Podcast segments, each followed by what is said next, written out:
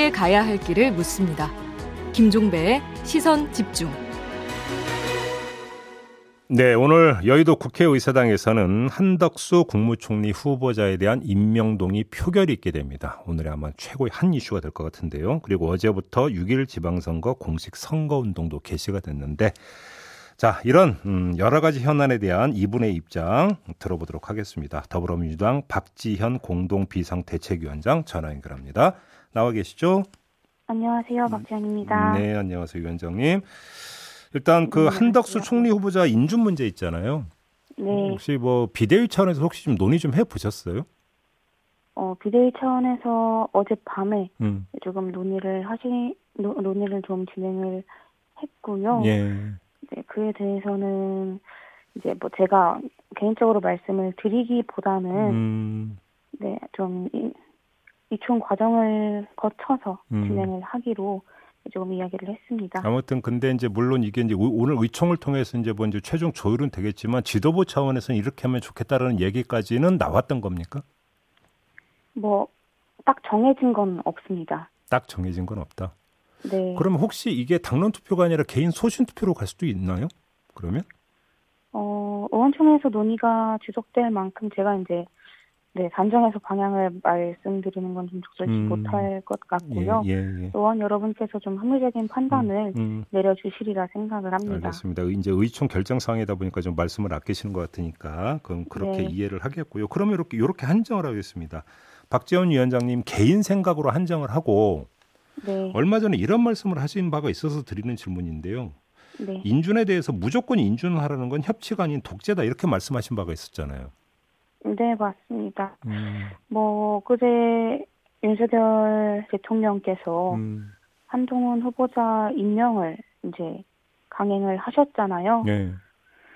그렇게 하신 것에 대해서는 참 협치를 앞으로는 협치를 말하면서 뒤로는 독재를 정말 강행을 하고 있구나라고 음. 생각을 했고요. 음. 그런 것들을 봤을 때 이제 한덕수 총리에 대해서도 어, 우리 당이 이제 인준을 할 수 있는 환경 자체를 이제 만들지 못한 게 아닌가라는 음. 생각이 들어서 어허. 어떻게 보면 인사가 좀 거래가 된 것 같은 음. 그런 현실이 좀 비극적이다라고도 말씀드릴 수 있겠습니다. 음, 근데 어제 윤석열 대통령은 상식에 따라서 결정이 될 거다 이런 취지로 이야기를 했던데 상식을 상당히 강조했던데 이건 어떻게 받아들이세요? 어, 국민의 눈높이에 맞는 상식이 무엇인지 음. 어, 임 대통령께서 계속 이제 대선 기간 동안 공정과 상식을 입에 달고 다니셨잖아요. 예. 근데 무엇이 국민 눈높이에 맞는 공정과 상식인지 음흠. 좀 다시 한번 재고해 봐 주시면 음. 좋겠다는 말씀 드립니다. 알겠습니다. 아무튼 그 인준 문제는 이제 의원총회가 이제 가장 중요한 이제 분기점일 것 같으니까 저희도 그 결과를 좀 지켜보도록 하겠고요. 네. 지방선거 공식 선거 운동이 이제 어제부터 시작이 됐는데요. 어떻게 결과는 네. 어떻게 전망을 하십니까, 위원장님은? 어 일단 한 음, 뭐 호남, 제주, 충청 수도권 음. 이제 한 일곱 곳 정도에서 그래도 승기를 잡아가고 있다고 보고 있고요. 오, 예. 이재명 총괄 3대 본부장님은 뭐 광역자치단체장 뭐 8개, 9개에서 이길 수도 있을 것 같다 이렇게 말씀을 하셨더라고요. 음. 그래요. 음, 저는 음. 네 이제 열심히 달리고 있는 만큼 저도 그렇고 음. 우리 이제 뭐 후보님들도 그렇고 정말 뭐 새벽 4시 막 자정부터 음. 어제 이제 9시 10 12시 자정부터 계속해서 유세 활동을 음. 하시더라고요. 그만큼 열심히 하고 계시기 때문에 음, 네 승리는 가능할 것이라고 보고 있고요. 그리고 또 이제 지방선거는 지역 일꾼을 뽑는 그런 선거이기 때문에 음. 이번 선거는 좀 국민께서 심판이 아니라 일꾼을 좀 찾는 그런 선택을 해주셨으면 좋겠다라고 말씀드리고 있습니다. 근데 좀 제가 좀 그 머리가 짧아서 그런지 좀 정리가 필요한데요. 네. 자 이재명 총괄 선대위원장은 그 인천 계양을 출마 선언하면서 과반 승리를 이야기를 했었어요. 기억하시죠?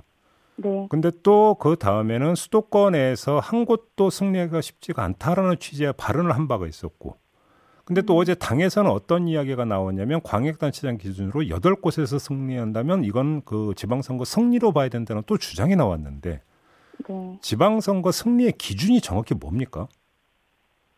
지방선거 승리의 기준에 대해서 네.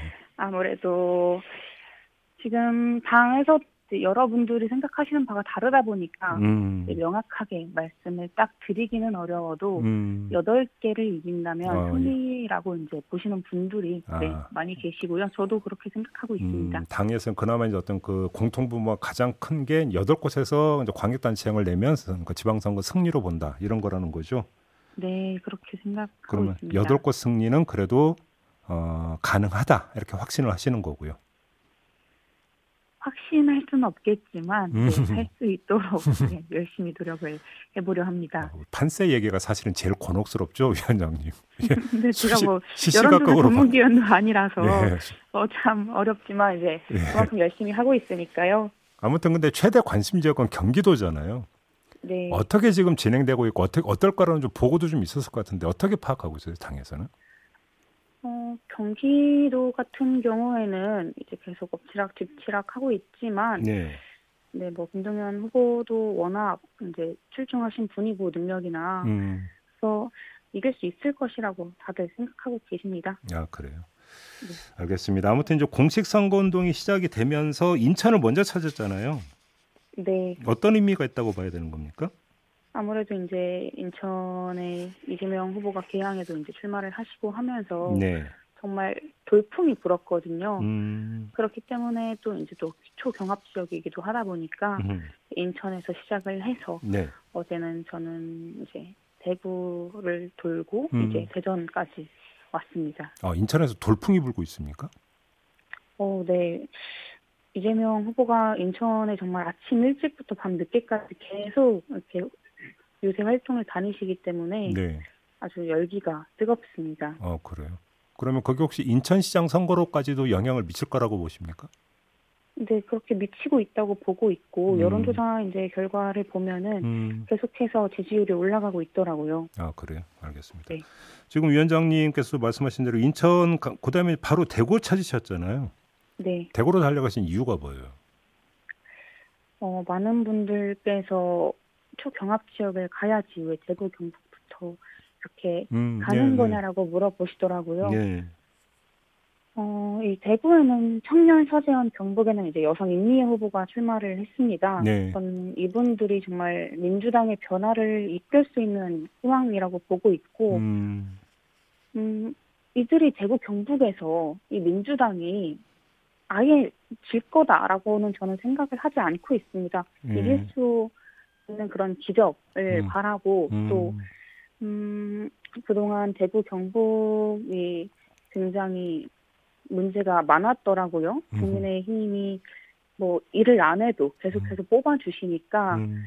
아 지역이 많이 이제 호체를 하고 있어서 음. 이번만큼은 이제 우리 대구 경북 지역에 사시는 우리 국민들께서 음. 좀 합리적인 선택을 해주십사 부탁을 드리고 싶습니다. 근데 위원장님이 대구는 사골국이 아니다 이런 말씀을 하셨고 네. 이에 대해서 홍준표 후보는 가짠타 이런 식으로 받아셨던데 이 가짠타라는 네. 이 반박에 대해서 어떤 말씀 주시겠습니까? 뭐 사실 그 정도 표현은 그냥 웃으면서 받아들이실 수 있을 것이라 생각을 했는데 아 사골국을 예 예. 네, 예. 뭐 근데 털털하신 분이잖아요. 네. 이제 가짠타 이렇게 말씀을 하셔가지고 음.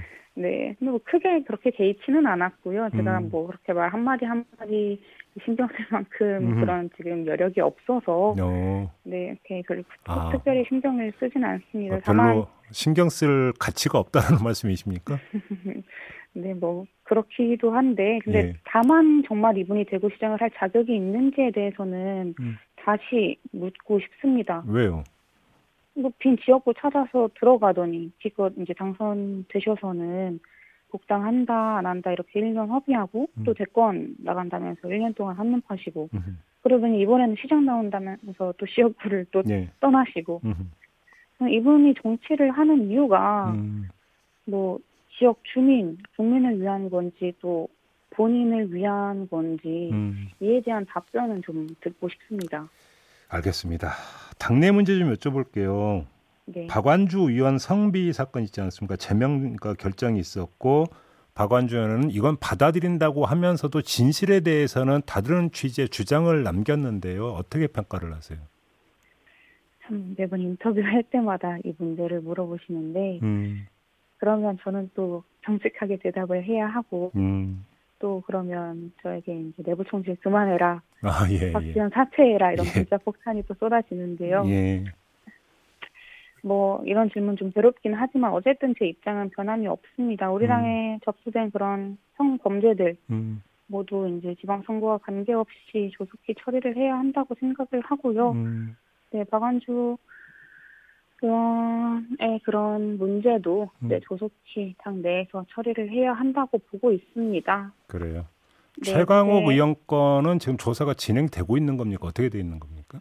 네, 조사가 진행이 되고 있습니다. 우리 당도 그렇지만 예. 이제 이 정치권에서 너무나도 만연하게 벌어지는 성범죄가 음, 척결이 되어야 하는데 음흠. 참 국민의힘 같은 경우는 당 대표가 성상납 의혹이 있는데도 음. 이렇게, 조용히 아무 징계도 이제 하지 않고 있는 것에 대해서 정말 큰 문제 의식을 느끼고 있고요. 일단 징계 절차를 개시한다고 밝히지 않았습니까? 국민의힘에서? 근데 이제 지방선거 이후로 미루겠다 라고 음, 이제 이야기를 했죠. 예, 그래서 음, 우리 당과 국민의힘은 다르다라는 것들을 좀 보여드리고 음. 싶습니다. 음, 그래요. 아무튼 근데 이게 지방선거 직전에 이제 이 문제가 이제 그 발생이 됐는데 지방선거에 악영향을 미치지 않겠습니까? 어떻게 체감하고 계세요? 혹시 민심이나 이런 거와 상관성을 보면. 어, 이제 여러 분들의 이야기를 정말 많이 듣고 있습니다. 네네. 이제 다녀보면은 굉장히 많은 분들께서 잘하고 있다 이렇게 음. 이야기를 해주고 계시고요. 아, 그래요? 음. 네, 근데 무엇보다 음, 우리가 이렇게 지방선거 대의를 이유로 음, 그런 개인의 피해를 이제 덮는다면 음. 이것을 미룬다면 음, 저는 그게 더 큰 문제라고 생각을 하고요. 네. 제가 이제 며칠 전에 SNS에도 올린 적이 있는데 예. 지연된 정의는 정의가 아니라고 생각을 합니다. 음, 그렇기 때문에 이에 대해서는 정말 선거 유불리와는 관계없이 음. 네, 처리될 문제라고 생각하고 있습니다. 알겠습니다. 조금 전에 위원장님께서 이제 먼저 말씀을 하셨기 때문에 저도 질문을 드릴게요. 이른바 네. 개딸들이 오늘 음, 집회 신고를 했고 집회할 예정이고 집회의 주된 내용은 우리 위원장님을 향해서 내부 총질을 멈춰라 이런 내용이라는 보도가 나왔는데 네, 어떻게 받아들이세요? 음, 그게 정말 개딸 분들인지는 사실 저는 좀 궁금하긴 합니다. 어 그래요? 제가 이제 많은 지역을 다니면서 음, 어, 한 50대 이제 여성, 남성을 가리지 않고 50대 분들의 그런 비난, 비판은 많이 들었는데 어, 그분들 중에 2030 여성은 단 한 분도 계시지 않았거든요. 어허, 어허. 그리고 이제 음, 어제 음. 제가 대전에서 2030 여성들과 간담회를 가졌는데 예. 굉장히 많은 분들이 지지를 해주고 음, 응원을 해주시기도 하고 또 이제 편지도 굉장히 많이 받았거든요. 네네. 네. 그 편지 중에 이제 제가 좀 기억에 남는 문구가 소수의 혐오보다 다수의 상식이 음, 그런 좀 어, 소수의 혐오가 결코 이제 상식적인 다수를 꺾을 수 없다 이렇게 음. 말씀을 네, 해주셨습니다. 음, 물론 이제 들을 내용은 저도 이제 계속해서 소통하고 음. 이제 조금 더 나은 방향을 위해서 음. 같이 좀 어, 이런 차- 소통할 수 있는 자리를 많이 만들 생각을 가지고 있습니다. 알겠습니다. 우리 혹시 이제 그 생소한 분들을 위해서 잠깐 설명 말씀드리는데 이 개딸이라고 하는 이 표현은 개혁의 딸. 네, 이거 이제 준말이다 이렇게 좀 이해를 해주셔야 될 것 같고요. 요즘 이제 뭐, 뭐 신조어 비슷하게 많이 이제 입에 오르내리고 있기 때문에 이제 저도 인용을 했는데 마지막으로 네, 양양자 의원이 복당 신청을 어제 철회하면서 네, 개딸에 환호하는 민주당은 슈퍼챗에 춤추는 유튜버 같다 이런 식으로 비판을 했는데요. 이 네. 비판은 어떻게 평가를 하세요? 어, 그 발언은 좀 부적절하다고 생각을 하고요. 아 예.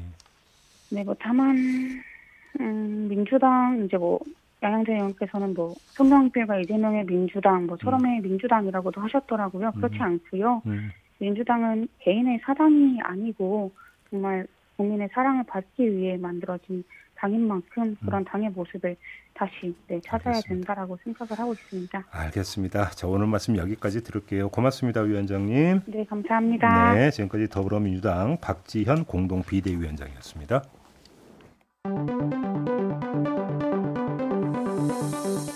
놓쳐선 안 되는 뉴스 빠짐없이 전해드리겠습니다. 여기도 이슈. 네, 정은정 작가 나와시오. 네, 네. 안녕하시오.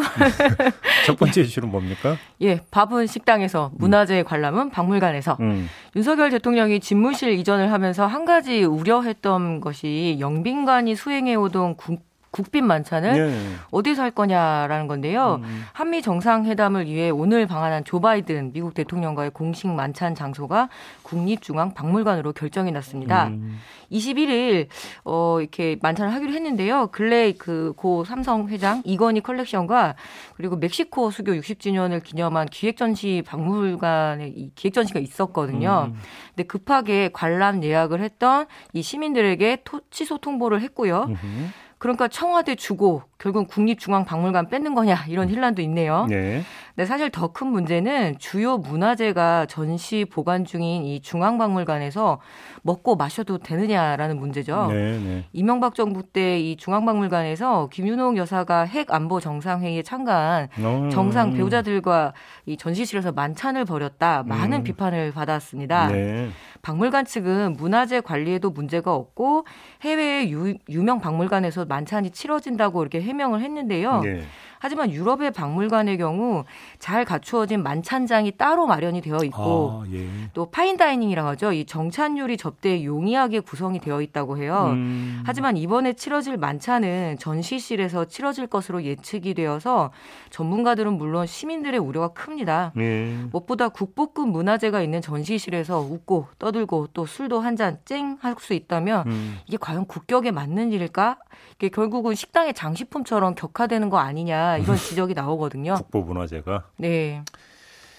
에, 알겠습니다. 자, 두 번째 이슈로 가죠. 신상진 후보 아빠의 힘?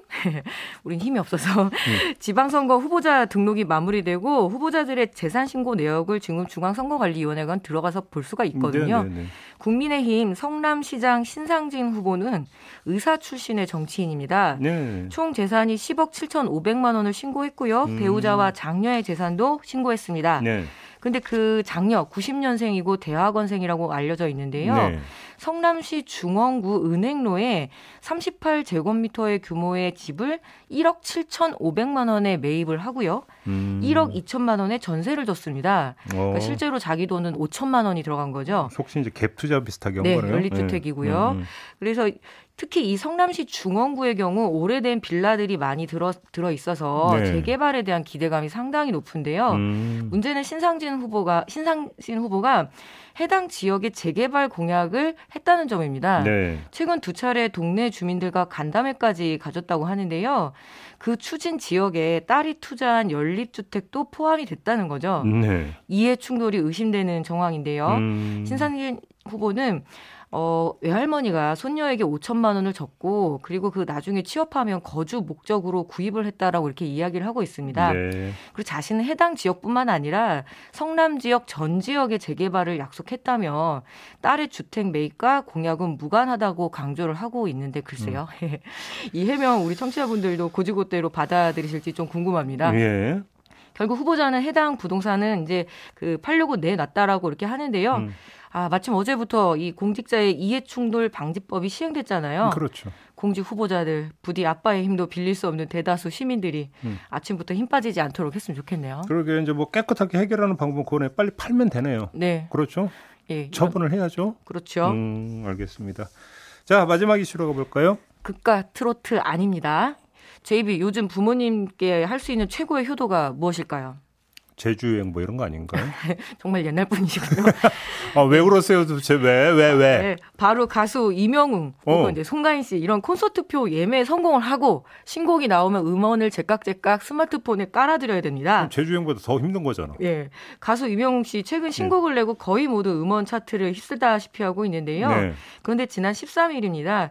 KBS 뮤직뱅크에서 가수 이명웅의 신곡 다시 만날 수 있을까와 BTS 소속사인 하이브 3부의 신인 걸그룹 르세라핌의 Fearless가 1위를 놓고 대결을 벌였습니다. 오호. 예, 근데 르세라핌이 1위를 했거든요. 음.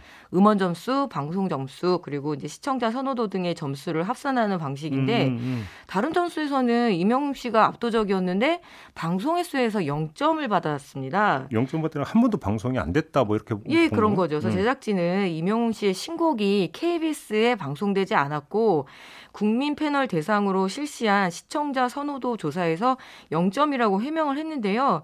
하지만 또 팬들이 찾아낸 거죠. KBS 라디오에 이 노래가 이미 방송이 됐었다고 반발을 하면서 예, 뮤직뱅크의 공정성에 의구심을 던지고 있습니다. 음. 상대편 기획사가 힘이 너무 세서 노골적인 띄우기 아니냐. 혹은 이 트로트라는 장르에 대한 무시 아니냐라는 이런 분노까지 지금 쏟아지고 있는데요. 네. 뭐 팬들과 대중들에게는 그가 가요 프로그램 근데 아닌 거죠. 어, 뭔 소리예요? 지금. 예, 한국의 팬덤 문화의 특징은 이제 스타에 대한 애정뿐만 아니라 사회에 직간접적인 영향을 강력하게 미치고 있습니다. 음. 기부도 많이 하고 또 사회적 목소리도 적극적으로 내는 추세거든요. 네. 그런데 이번 뮤직뱅크 이명웅 2위 사건은 공정성에 대한 질문과 닿아 있어 보입니다. 음. 아직 KBS 측은 어떤 프로그램 이 어떤 프로그램에 나와야 뭐 방송 접수에 반영이 되는지 음. 기준을 음. 공개할 수 없다는 입장이긴 한데요. 음. 과연 이런 번에 이렇게 투명하게 공개할지 좀 지켜봐야 될 것 같습니다. 지금 지상파 3사 모두 음악순위 프로그램을 운영 중인데 더욱 공정하고 투명하게 운영이 돼야 되겠죠. 아 근데 이거는 좀 납득이 안 되는 게 팬 위력이 좀 어마어마한데. 그렇죠. 예를 들어서 그러니까 그 순위를 집계하는 그 집계 근거를 공개하지 않아서 논란을 자초한다면 그거는 큰 문제거든요. 그렇죠. 일단 그거는 공개하면 되는 거잖아요. 네네. 그리고 찾아낸 것처럼 정말로 KBS 라디오에서 방송이 됐다면 이건 팩트 확인을 해야 되는 문제니까. 그렇습니다. 알겠습니다. 근데 여기에는 지금 정은영 작가의 개인적인 팬심도 많이 녹아 있는 이슈인 것 같다는 생각이 드는데 맞습니까? 어, 어, 저는 그냥 침묵하겠습니다. 어, 너무 지금, 유명한 분들 안 건드리는 걸로. 지금 나오고 있는 노래가 바로 그 이명웅 씨의 다시 만날 수 있을까 이 노래인가요? 네, 시선 집중은 틀었습니다. 이명웅 씨 팬 여러분들 예, 주목해 주십시오. 네, 이렇게 마무리하죠. 정은정 작가였습니다. 고맙습니다. 네, 감사합니다. 네.